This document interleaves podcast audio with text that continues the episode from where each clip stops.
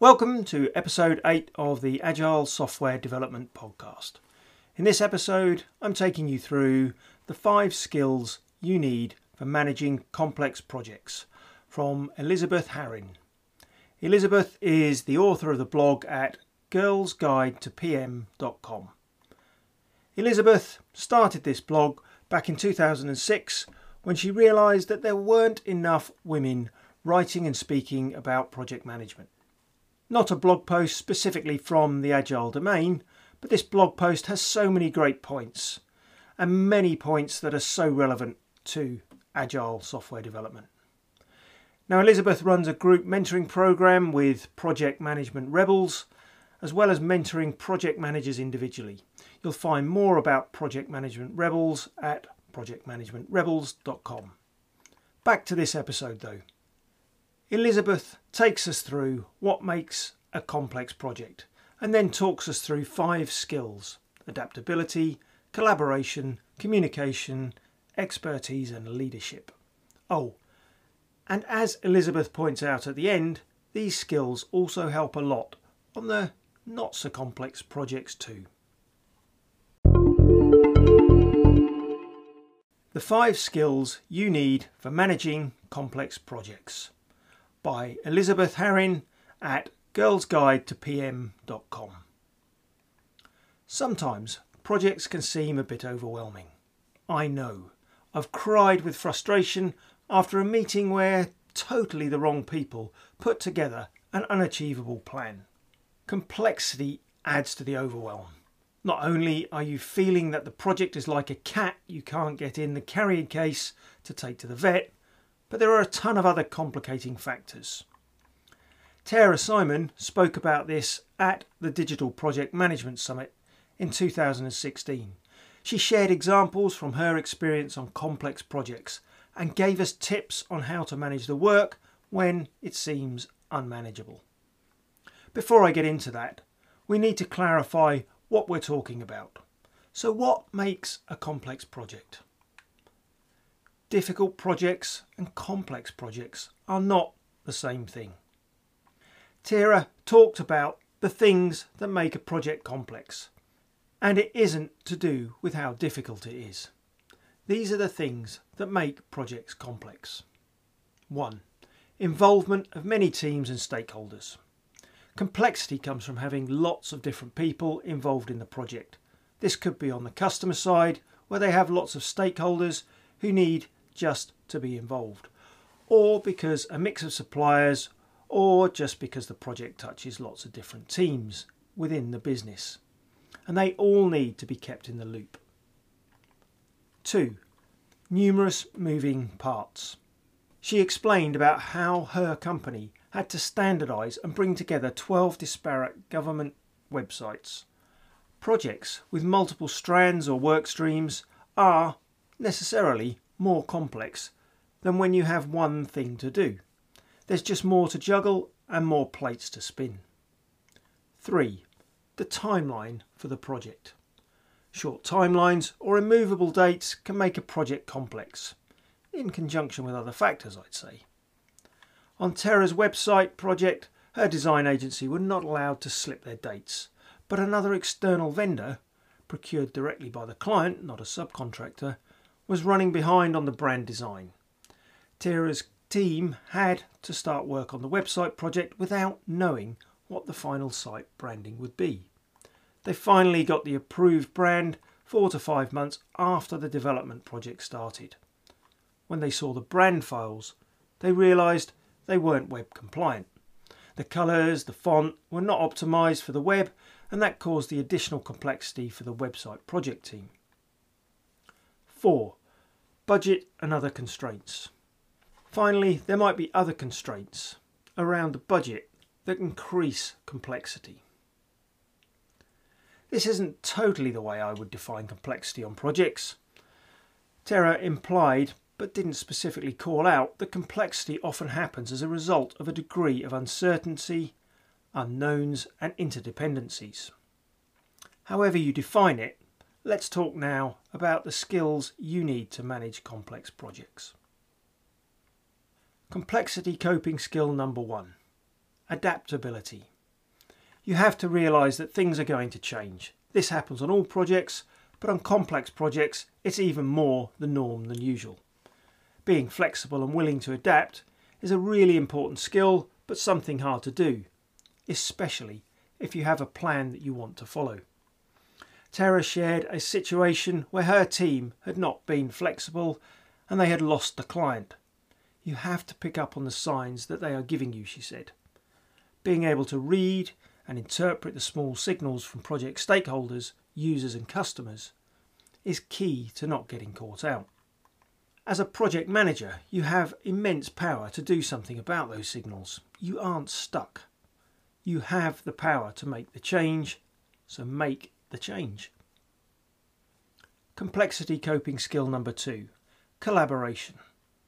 You have to be able to listen and work with your team, but also your project sponsor or client. Tara urged us to remember that for the people at the top of the project hierarchy, this isn't their normal job. No one ever taught a client how to be a client, she said. The same goes for a lot of in house project sponsors. While some companies do train sponsors on what their role is, most project sponsors, in house or otherwise, have no clue about what they are supposed to do on a project and why they are there. Working together is a great way to help shake out those relationships. Tara also gave a tip about how to make the collaboration work. Having a process map for a complex project is crucial, she said. It helps you visualise what you are doing. She recommended mapping out how the project is going to unfold and the key points especially where you need input from the stakeholders. Then you can get it out and show people using it to help them understand the work. Complexity coping skill number three communication. Process maps are a good communication tool, especially if you do what Tara suggests and have a printed out version that you could spread on a conference room table. That face to face communication and being hands on is so different from virtual communication tools. Tara pointed out that today we rely so much on digital means for communications. It's easy to forget to get up and have a real conversation with people when the Slack app is just there. Tara's other tip in this area is to create as much visibility as possible. You don't want your team to be sitting there not knowing if they are working on the right thing be transparent, and share, share, share. At some point, they might even listen. Complexity coping skill number four expertise. You do need some level of expertise before managing a really large project. But in reality, you don't always get to have the expertise you need before tackling a large project. In that situation, I'd advise getting a mentor. It's really valuable to have someone to turn to for all the things that you can't quite deal with alone. Actually, you probably can deal with them alone because you have to. And project managers tend to thrive on the problem solving aspects of the job. But it's always nice to have someone to chat to and offload onto, and that's where a mentor can be amazingly helpful. Complexity coping skill number five leadership. Leaders have to be a cheerleader and a bulldozer at the exact same time. You have to be able to look at the whole scope of everything and make it tangible. Project management is untangling the most complex problem and making it tangible. She talked about being able to lead a team and also lead a room, which is important for effective project meetings, whether your room is virtual or an actual physical building where you can all hang out. She recommended having a document in place detailing who can make decisions about the project and having the sponsor sign up to it. This can help you avoid what Tara called swoop and poop, which is where an exec comes along and poops all over your project. If they aren't on the list, then they don't get to tell you what to do. I can't see this working in every situation. Some execs will have the power to override what your sponsor signed up to, but it's certainly a trick I'm going to try. The skills for managing complex projects also help you on the not so complex projects. It's easy to know what skills you need. You just read about them.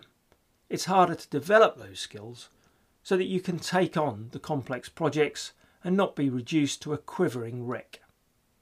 A good starting point is building your business acumen more generally.